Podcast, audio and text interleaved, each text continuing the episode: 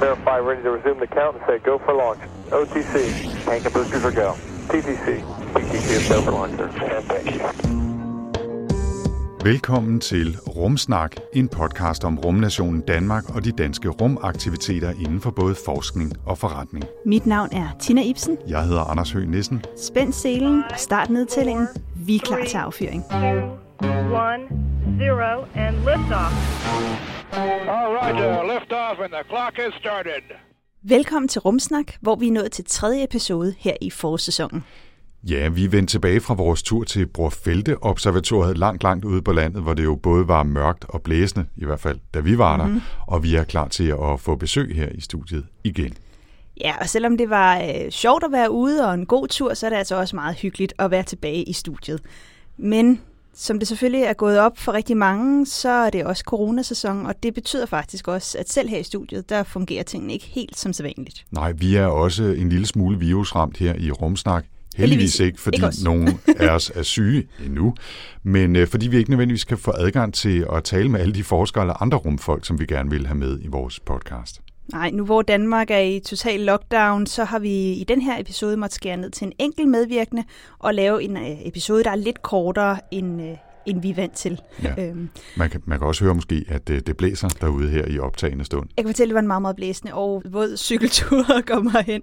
Så vi ved ikke helt, hvordan de næste par uger kommer til at forløbe, men vi skal nok gøre alt, hvad vi kan for at, øh, at lave nogle gode episoder. Ja, vi skal nok lave et eller andet, så I får nogle forhåbentlig vitaminrige podcasten lytter, også fordi der jo sikkert bliver nogle lange, kedelige dage og eftermiddage og aftener alene derhjemme, mm. og så er det godt med en øh, podcast. Men Tina, lad os komme i gang med den her episode. Ja, og her i, øh, i den her episode, der skal vi så se nærmere på altings begyndelse, nemlig Big Bang øh, og universets oprindelse. Skal man sige Big Bang Det skal hver gang? man. Jeg tror ikke, man kan sige det anderledes. Okay. Prøv, prøv at sige det anderledes. Big Bang. Nej, det kan, Det kan man Det ikke. kan man ikke. Men vi har i hvert fald talt med astrofysiker Peter Laursen om, hvad Big Bang er, og hvordan det hele gik for sig dengang, øh, da universet blev født. Men før vi går i gang, så skal vi selvfølgelig have en lille smule om et par aktuelle rumnyheder, og så en lille smule baggrund om Big Bang, eller det store brag, som man også kalder det. Jeg hedder Tina Ibsen. Og jeg hedder Anders Høgh Nissen. Velkommen til. Three, two, one, zero, and liftoff. Ja, inden vi øh, kaster os over det her store brag, så tager vi lige et par korte nyheder fra Rumland. Der sker jo rigtig meget derude. Og nu kunne jeg jo vælge at fortælle, at øh, Voyager 2-sonden snart skal klare sig på egen hånd, der langt, langt væk herfra. Er det 18 milliarder kilometer eller noget af den stil? Det er i hvert fald uden for solsystemets grænser, Det er for i den er i det, der hedder det interstellare rum nu. Det er i hvert fald langt væk. Men den antenne, man bruger til at kommunikere med sonden, og i øvrigt løste nogle udfordringer med øh, for nylig, mm. som vi har fortalt her i Rumsnak, den antenne, den skal opgraderes, og det kan tage helt op til et års arbejde og få den gjort øh, øh, klar igen. Og det betyder jo så indtil da, at øh, Voyager 2 må klare sig derude. Vi håber, den overlever og svarer, når vi ringer til den igen om et års tid eller så. Ja, det er jo ikke sikkert, den vil, når vi ikke har svaret, når den har ringet til os i et års så, tid, vel? sådan, sådan tøs fornærmet. Det må man sige. Jeg kunne også godt vælge at sige, at øh, Mars-roveren, som vi fortalte om i første episode den her sæson, øh, som skal til Mars her i 2020, sommeren 2020, mm. den har fået et navn endelig, og den skal hedde Perseverance. Det er du ikke Suk. helt, helt glad for, Tina. Ej, men jeg synes simpelthen, de der navne, ikke? Hvad er der galt med Mars 2020? Eller Mars Science Lab? Jeg synes, det lyder sejere. men eller, eller Tina. Den kunne også man bare hedde også Tina. Tina Mars Rover 2020. Nå, det, men det er ikke det historie, jeg vælger at fortælle lidt mere om. Den historie, jeg vælger at fortælle mere om, det er, at Elon Musks rumfirma SpaceX nu sender en løs afrejsedato på de første ture med rumturister, som de skal lave, og det bliver i slutningen af 2021, altså om halvanden til to års tid, men dog alligevel øh, inden for næste år. det, er, det er snart i rumverdenen. Det er sådan nærmest det, i morgen det i, er lige rundt om rumverdenen. hjørnet, ikke? Ja. Øh, planen er, at man i første omgang skal sende tre rumturister afsted. Det bliver en øh, 10-dages tur, hvor man øh, skal flyve et par dage, og så får man 8 dage på den internationale rumstation. Og de bliver sendt afsted med en Falcon 9 raket, og så skal de også bruge øh, det nye Crew Dragon rumfartøj til at, at flyve øh, det sidste stykke op til, øh, til ISS. Mm. Der er selvfølgelig, øh, som med alting i rumland, øh, en vis risiko for, at det ikke bliver til noget, eller at det bare bliver skubbet. Men det er i hvert fald øh, drømmen, at det ligesom skal genføde hele den her vision om at have turister i rummet. Også selvom der er langt fra, fra ISS til et, et rigtigt hotel, ikke? Så, så er det dog alligevel øh, interessant at se, at der begynder at ske noget igen nu.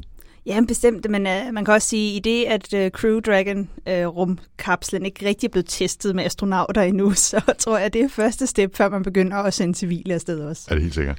Jeg synes, det her er lidt sjovt, øh, fordi en af de allerførste historier, jeg lavede øh, på P1, da jeg begyndte at lave radio i slut 90'erne, den handlede faktisk om rumturisme. Mm. Det, var, det var dengang, man havde det, der hed et, øh, en Grand Challenge, øh, og, og man kunne vinde øh, det, der kaldtes en, en X-Prize, som var 10 millioner dollars, som var en præmie til de første, der kunne lave et rumfartøj, som kunne fyres op, drøne op i 100 øh, km højde, som var en officiel astronauthøjde, lande igen, og så gøre det hele igen inden for 14 dage.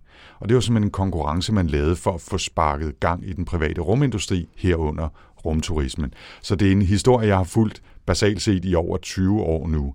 Og selvom der har været nogle små øh, blip-hister her, og nogle enkelte folk, der har betalt for ture op øh, på rumstationer osv., så, så er det jo ikke noget, der er kommet gang i for alvor. Nej, det er sådan en, en, en altså en historie, der kommer igen og igen og igen. Nu er der rumturisme. Nu, hvis du har 100 millioner kroner eller dollars, så kan du bruge dem på det her. Ikke? Ja, lige præcis. Øh, billetterne til SpaceX's øh, rumtur, de er kun på 55 millioner dollars, så hvad, Åh, 300, bevares. 350 millioner kroner eller sådan noget. Øhm, Jeg tror i talende stund er der øh, en Euro-lotto-gevinst på 380 millioner. Så, så det er lige til en enkelt, en øh, enkelt billet. Ikke? Tina, hvis, øh, hvis vi nu vinder, hvis nu spiller den lotto og vinder, eller vi får lidt flere fondsmidler her på, øh, på Rumsnak, kunne du finde på at købe en af de to billetter, der er til års af de tre, der er en, en der har købt allerede? Ikke til 2021. Øh, Jeg ville godt øh, med en, øh, en, et rumfartøj, der havde været testet lidt mere. Øh, Så lad os se i slutningen af 2020'erne. Ja, vi, vi vender tilbage, så der, er- der er tid til at, at spille lotto et par gange også øh, inden da, ikke? Ja, så tror jeg også, jeg har en drøm om, hvis jeg skulle i rummet, så kunne jeg virkelig godt tænke mig at opleve den her overview-effekt, det her med at se hele jorden.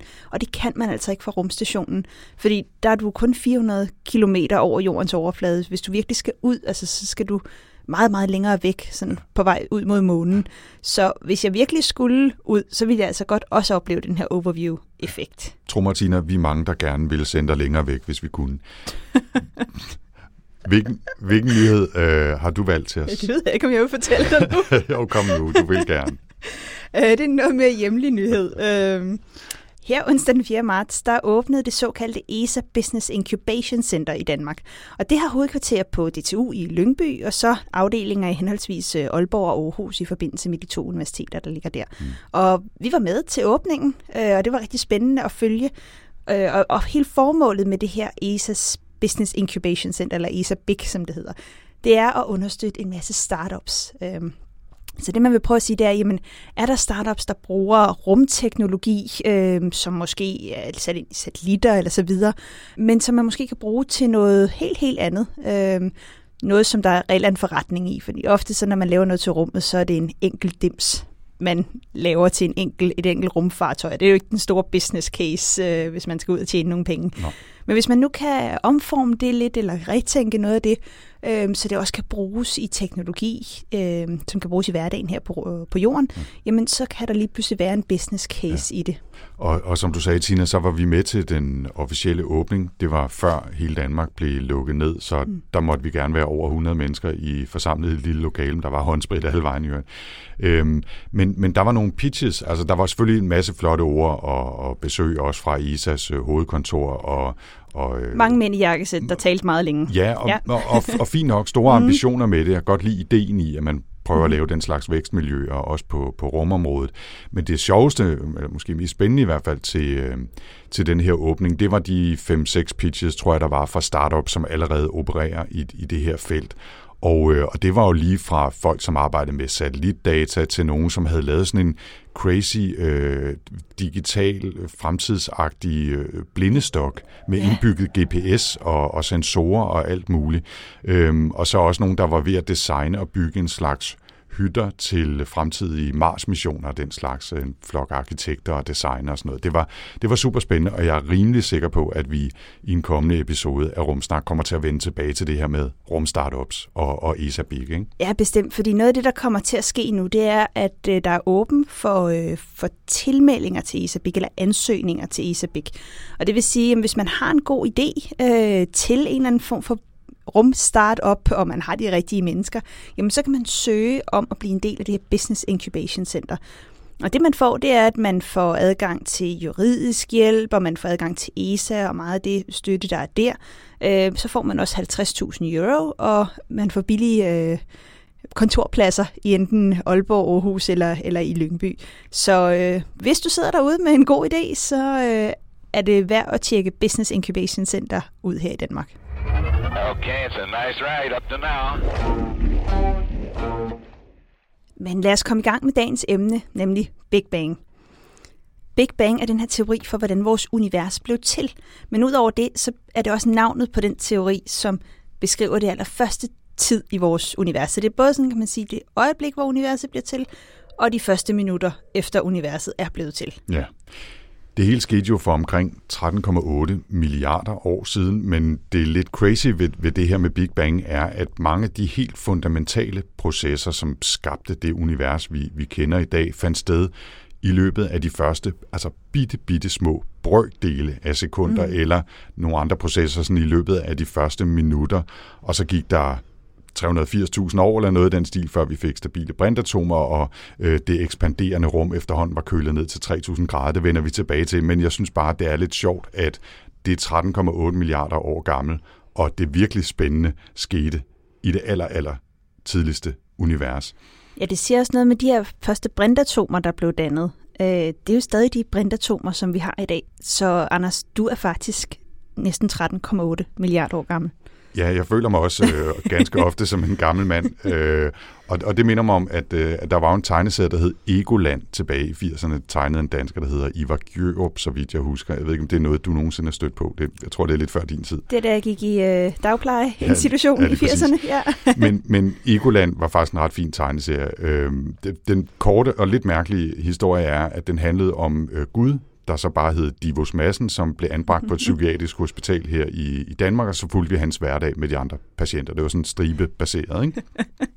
Og en ja. af de striber, der er faktisk en relevans her, en af de striber fra Egoland, som har siddet fast ind i hovedet på mig lige siden, den, den, den forløb nogen sådan, nogenlunde sådan her. Divos, han siger, vidste du, at de virkelig interessante fysiske processer i universet fandt sted de første syv sekunder efter Big Bang.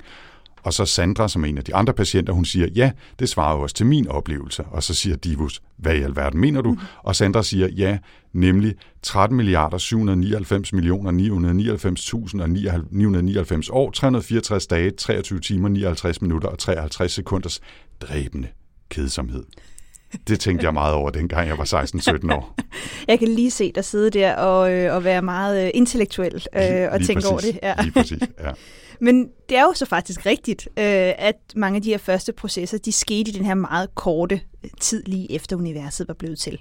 Øh, så hvis vi starter med at lave en overordnet tidslinje over de første omkring 15 minutter, jamen så starter universet sin udvidelse ved tiden 0.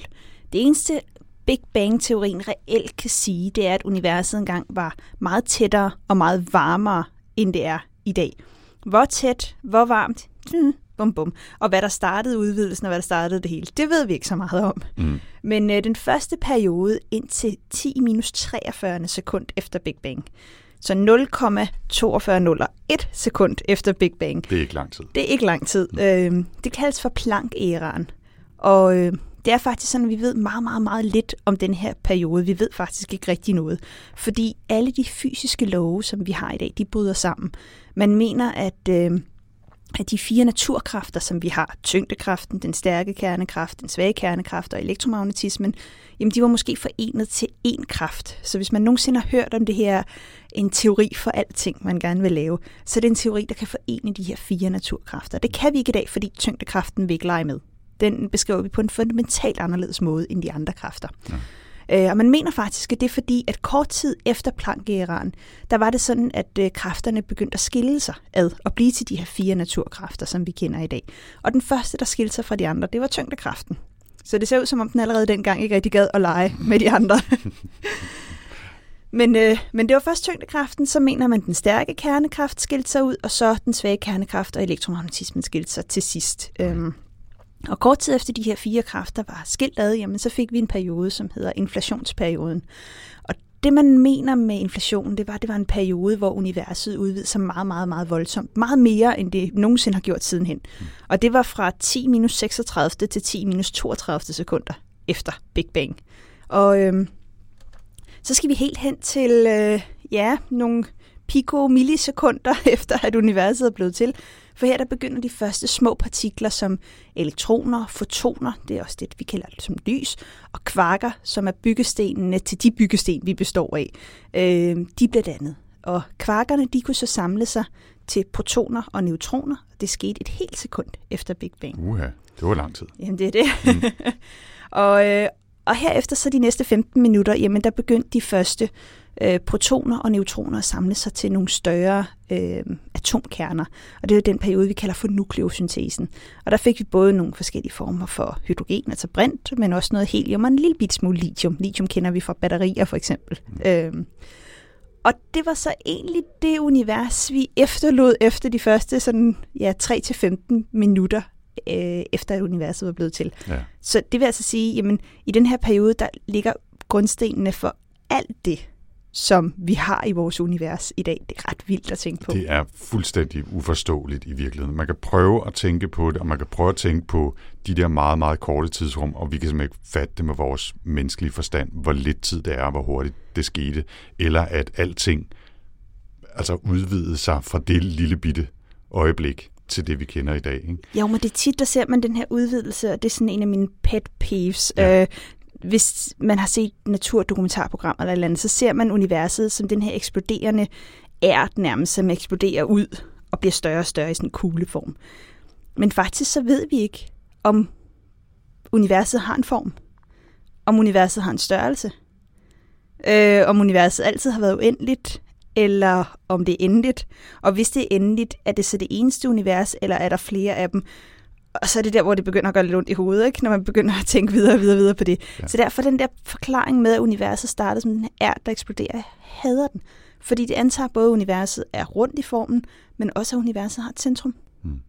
Og det er der faktisk ikke noget, som, øh, som der ligger i Big Bang-teorien, der fortæller os det her. Og jeg skal måske også lige sige, lige om lidt, så dykker vi ned i, øh, i, i det her med, med vores øh, interviewgæst i, i den her episode. Vi skal måske lige sige, at vi kommer ikke til at takle det øh, filosofiske spørgsmål om, hvad der var inden. Øh, fordi det, det ligger langt hensides, hvad vi, øh, hvad vi beskæftiger os med.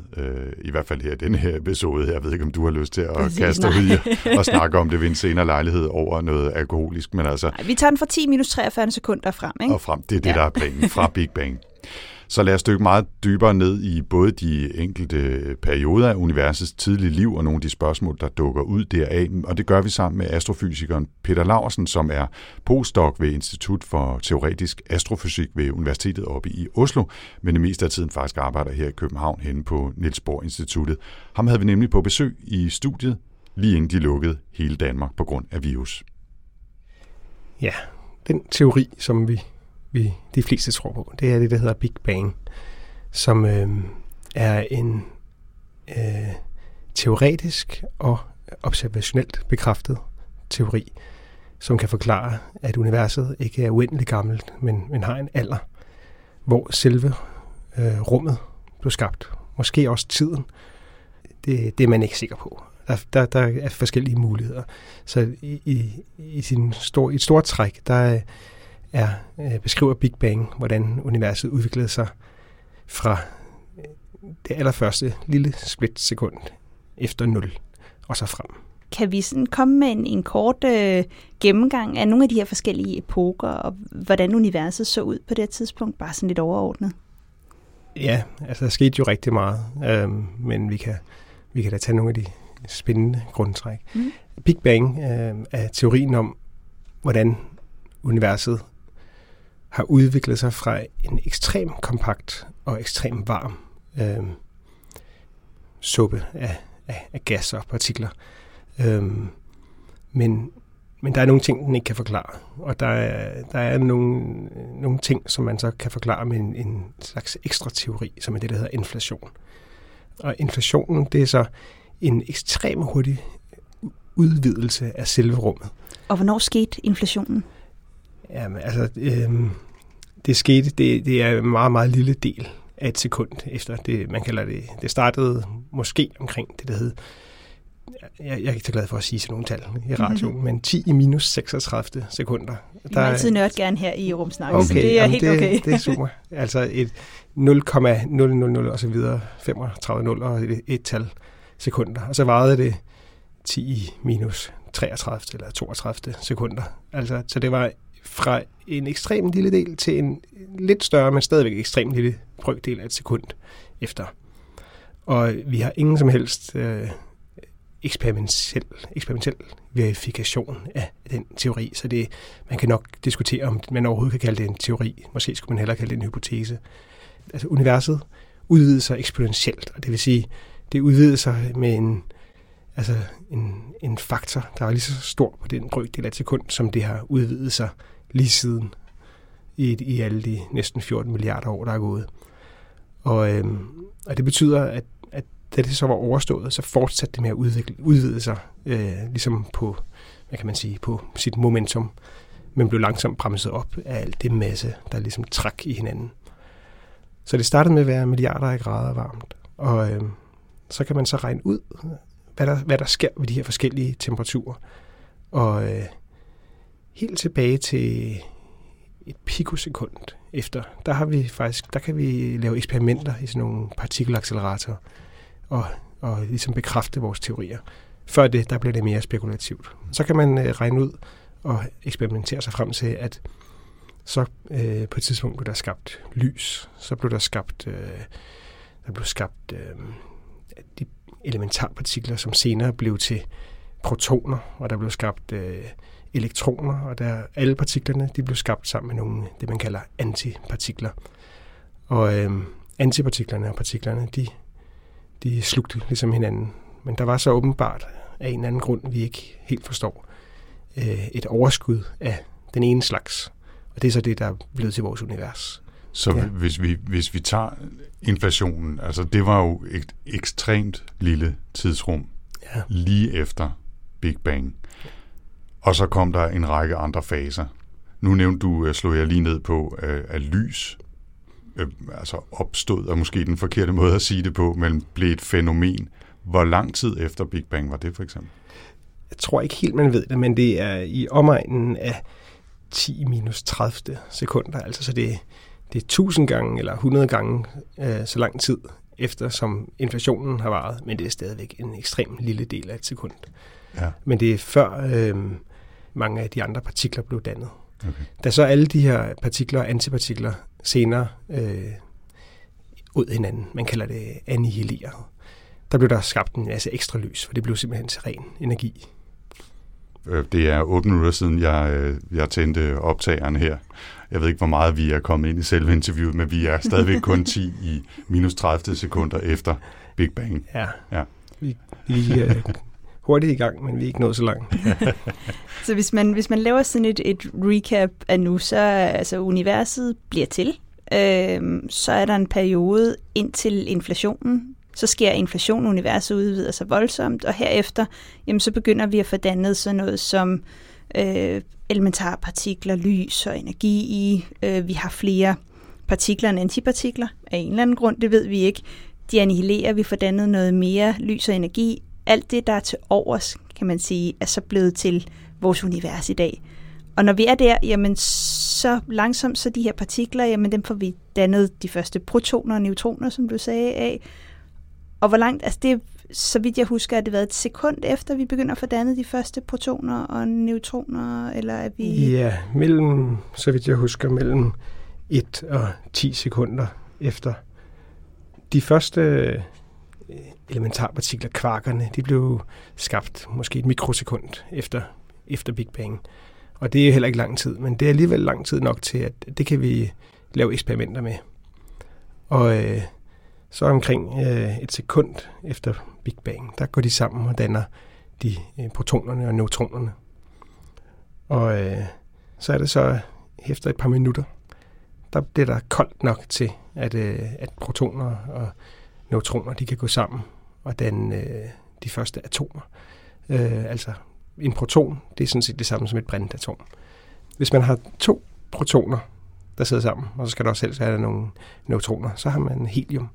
Og man kan regne ud teoretisk, hvor meget brint der skulle komme, hvor meget helium der skulle komme, og at der faktisk ikke rigtig kommer mere.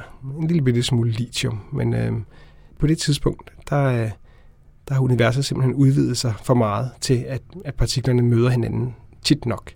Og derfor bliver der ikke dannet mere. Det er det, man kalder øh, nukleosyntese, altså skabelsen af kerner. Og det er en af de grunde til, at vi tror meget på Big Bang, det er, at, at den teoretiske forudsigelse, den passer øh, nærmest præcis med, hvad vi rent faktisk ser i universet. Altså fordelingen af de atomer. Ja, der er øh, altså i omegnen af øh, ud af 10 atomer, så er cirka 9 brint og et af helium. Og det, det kan man se øh, passer. Og så er der en meget, meget lille rest tilbage, som er alt det andet. Ja, så efterfølgende, meget, meget senere, der, der blev der lavet stjerner. Og stjernerne, de, øh, de er gode til at lave tungere grundstoffer. Mm. Og, og de, de kan så, de efterhånden så forurenet i universet med alt, alt det andet spændende, der er. Ja. Og det skete meget senere. Meget, meget så, senere. Så det, det behøver vi ikke uh, bruge meget mere tid på i, i dag. Det hører ikke til Big Bang-historien som sådan. Vi er jo stadigvæk kun der, hvor der er gået relativt kort tid. Jeg griber lige fat i, Peter, du sagde, at, at universet var kølet nok ned til, at der kunne begynde at opstå de her altså atomer og så videre. Ja. Når du siger kølet ned, altså det er jo stadigvæk sådan lidt, at uh, man vil brænde sig, hvis man har rørt ved det, ikke? Jo, det ved du. Ja. Det er, der er vi nok nede ved nogle milliarder grader. Mm-hmm. Og det er omtrent temperaturen, som der er i, øh, når du springer en atombombe. Og det, en atombombe, den, den er jo også en, en, øh, noget, det der hedder kernekraft, virker den ved. Og det, det, det, det er de samme øh, processer, der gør sig gældende. I en atombombe er det normalt øh, splittelse af kerner, men man kan også godt øh, lave nogle, der, hvor det er kerner, der bliver samlet, ligesom i, i Big Bang. Hvis man så skal skrue lidt op for tiden, eller skrue os lidt frem i tiden, kunne man også sige, hvad, hvad sker der så? Altså, så begynder tingene også at ske med sige, længere mellemrum. Der sker, der sker knap så meget så hurtigt, som der gjorde de første korte tidsrum. Ikke? Jo, altså den her nukleosyntese, den varer øh, cirka et kvarter, eller 20 minutter. Og derefter der er, der er øh, antallet af processer per tid faldet til, øh, man kan se bort fra det. Og øh, det er lidt øh, forskelligt, tror jeg, hvad det egentlig er, når vi siger, hvad er Big Bang. Nogle siger, at det er selve tidspunktet, hvor universet startede, øh, mens andre siger, at det er det første kvarter, fordi det første kvarter sker der en masse spændende ting, og efter det kvarter, så sker der ikke noget i, i ja, 50.000 år. Og hvad sker der så der? Jamen, der, er- altså, i starten af universet, der er, der er det, vi har sådan en suppe af partikler og lys. Og, øhm, og universet udvider sig så. Og det vil sige, at der bliver længere og længere mellem alting. Så øh, når universets øh, volumen af universet er, når det er blevet dobbelt så stort, så er tætheden blevet halvt så stor. Og det er både tætheden af stof, det vil sige atomer, og også det, der hedder mørk stof. Og, øh, og det er også tætheden af, af lys. Men lys, det, det, der, det mister også noget altså energitæthed på en anden måde, nemlig at øh, hver enkelt lyspartikel bliver mindre og mindre energirig. Og på et tidspunkt, der er øh, lyset så faldet nok i energi til, at det bliver stoffet, der dominerer. Og det var efter cirka 50.000 år. Så det er der, der, der, der begynder øh, universet pludselig at udvide sig på en anden måde, end det gjorde før. Og hvad er så næste mm, markante skridt? Jamen, det næste, der sker, altså den, på det tidspunkt, der var, var det stadigvæk meget varmt. Det var 10.000 grader varmt. Og det er stadigvæk ret varmt, men jo ikke sådan øh, frygteligt. Det er ikke milliarder af grader. Det er ikke milliarder, nej. Hmm. øhm, men, øhm, men det er varmt nok til, at, at, øh, det meste af gassen var ioniseret. Det vil sige, at, at øh, normalt, et normalt atom det består af en positiv kerne, protoner, og nogle neutroner eventuelt, og så nogle negative elektroner rundt om. Men hvis du banker dem hårdt nok ind i hinanden, så bliver, så bliver øh, elektronerne ligesom revet af. Eller hvis du øh, skinner på det med noget energirigt lys, så bliver øh, elektronerne banket af, og så bliver det ioniseret. Det vil sige, at det bliver elektrisk ladet. Og, øhm, og i starten af universets levetid, der var det så varmt, at alt gassen var ioniseret.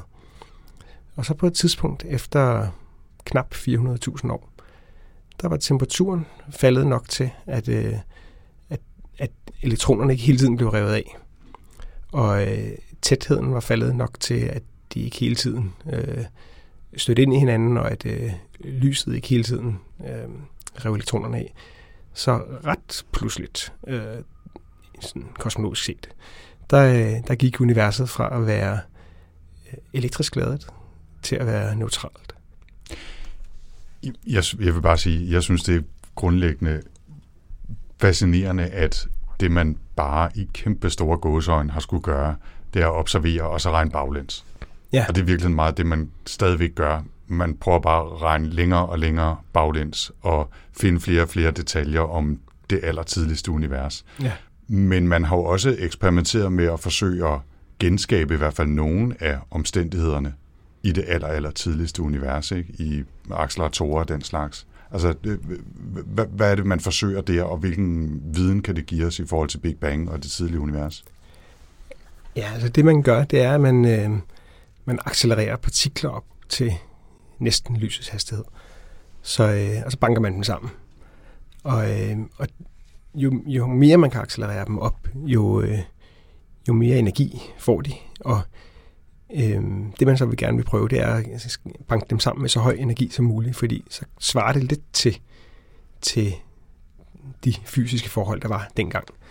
Og i øjeblikket, der kan vi så banke to protoner sammen med en energi, der svarer nogenlunde til, når to myg støder sammen i frontal sammenstød. Som jo ikke er særlig meget, men alligevel er meget, når man er sådan en lille partikel. Og der kan man så se, der, der sker en masse ting, og det er ikke altid lige, man kan forudse, hvad der sker. Så, øhm, så når man banker de her partikler sammen, så bliver der skabt en masse nye partikler, og nogle af de her partikler kan man så måle, hvor lang tid lever de, før de pludselig helt spontant bliver til nogle andre partikler. Og det, det kan man så bruge til at, at bekræfte sine teorier. Og, øh, og det er derfor, at, at det er lidt sjovt. Jo større accelerator man bruger, jo, jo længere kan man komme tilbage. Et spørgsmål er, hvorfor vejer ting noget? Og der var øh, en gut, Peter Higgs, som, som forudsagde for mange år siden, at, at det skyldes en, en, bestemt, en bestemt slags partikel, som, øh, som man bare ikke øh, havde set. Men hvis nu man kunne lave øh, kraftige nok sammenstød, så kunne det være, at man kunne øh, genskabe den partikel. Og det var så for nogle år siden, så fandt man så faktisk den her Higgs-partikel, som, øh, og han fik så Nobelprisen. Og, øh, og det, det, er, det er så en energi, der svarer til det, man mener, der var cirka et pikosekund efter Big Bang. Så det har været deromkring, tænker man, at, at ting begyndte at veje noget. Det er ret imponerende, men det er meget sjovt, den her mix, når man arbejder med Big Bang som en teori, er, at man skal kigge ud og observere rummet, men man samtidig også bliver nødt til kan man sige, at kigge ind og bruge de her partikelacceleratorer, øh, for at man kan gå tilbage, før vi kunne observere noget. Fordi der er jo en grænse for, hvor langt tilbage vi kan observere. Vil du ja. fortælle lidt om det, Peter? Ja, altså... Øhm, nu alt det, alt eller det meste af det information, man får fra rummet, det kommer til os i form af lys. Altså vi kigger ud med vores teleskoper. Det er jo sådan, at jo længere man kigger ud i universet, jo længere kigger man også tilbage i tiden. Det er noget af det, jeg synes, der er mest fantastisk ved astronomi, at vi kan ikke, øh, vi kan ikke lave eksperimenter, ligesom øh, øh, andre fysikere kan, partikelfysikerne for eksempel. Vi kan ikke sige, hvad sker der, når to galakser støder sammen. Lad os prøve. Øhm, men vi kan til gengæld noget, der er sejre. Vi kan kigge tilbage i tiden. Og på den måde, der kan man danse et billede af, hvordan universet har udviklet sig helt tilbage til dengang det her baggrundsstråling blev sat ud. Sendt ud. Men før det, der kan vi faktisk ikke se noget, fordi dengang, der var universet så ioniseret. Og det vil sige, at der har været en masse elektroner, der farede hvileløst rundt og, øh, og ikke havde, havde en, en protoner at hænge ud med. Og, øh, og det betyder, at man faktisk ikke kan se særlig langt. Universet var så at sige toget. En, en, en lyspartikel kan ikke bevæge sig særlig langt, før den støder ind og ændrer retning. Jeg Støder ind i en elektron. Så øh, vi skal nok ikke gøre os nogen forhåbninger om at, at, at se, hvad der skete tidligere med lys. Men der findes også andre måder at kigge på. Der findes for eksempel det, der hedder neutrinoer. Og man, øh, altså en, en forudsigelse af Big Bang, det er, at de her neutrinoer blev skabt cirka et sekund efter Big Bang.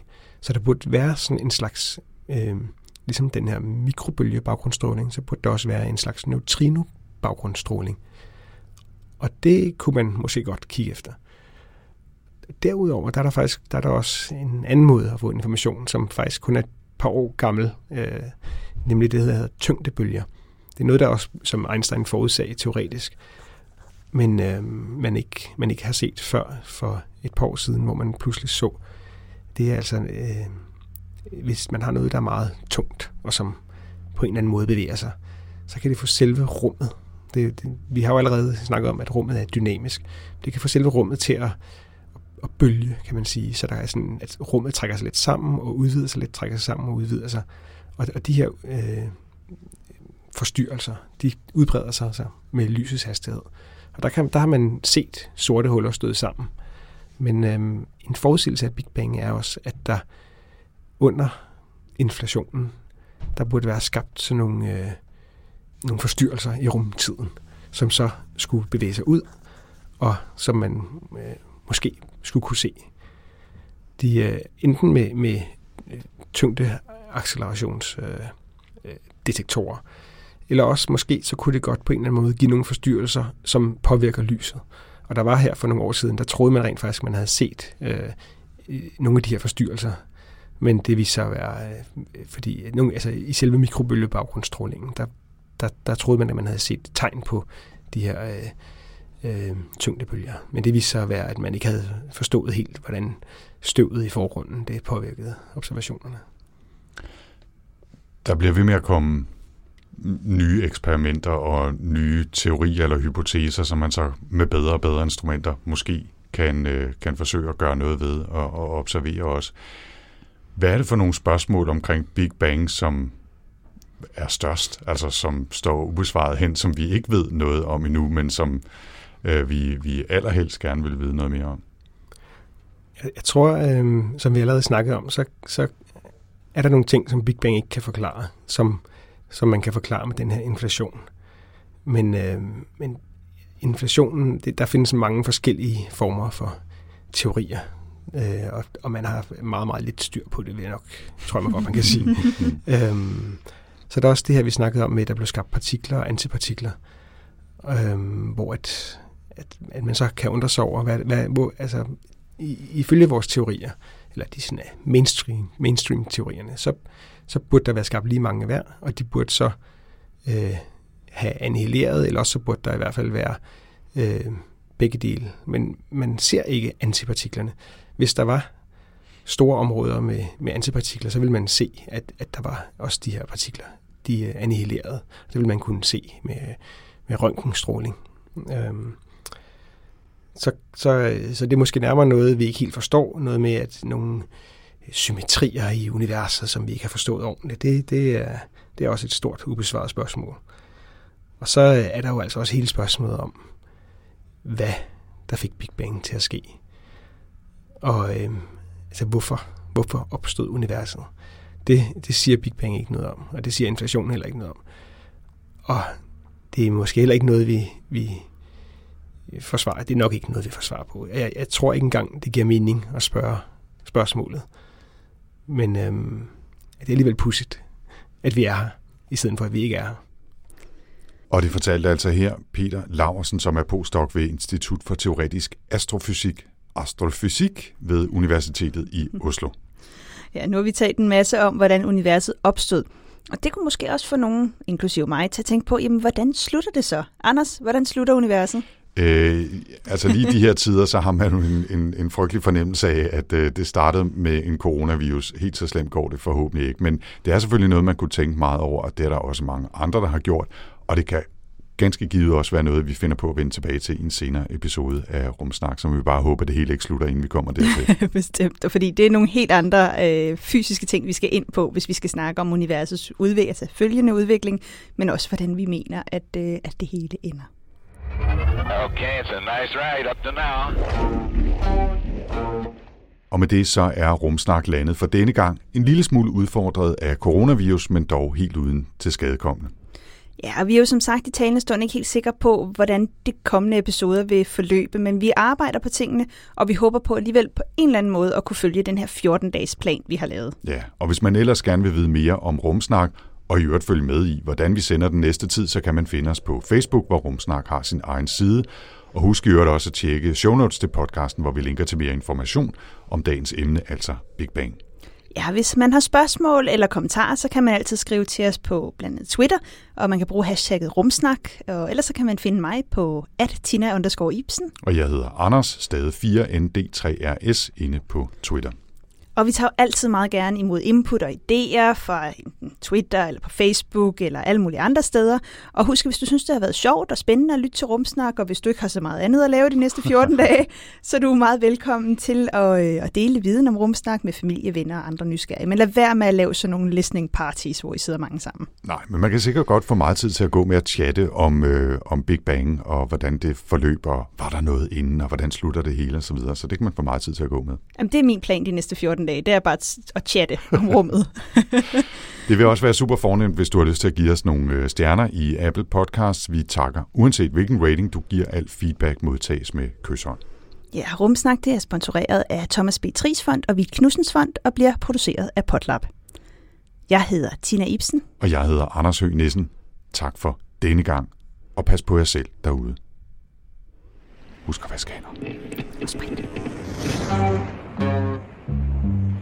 Thank you.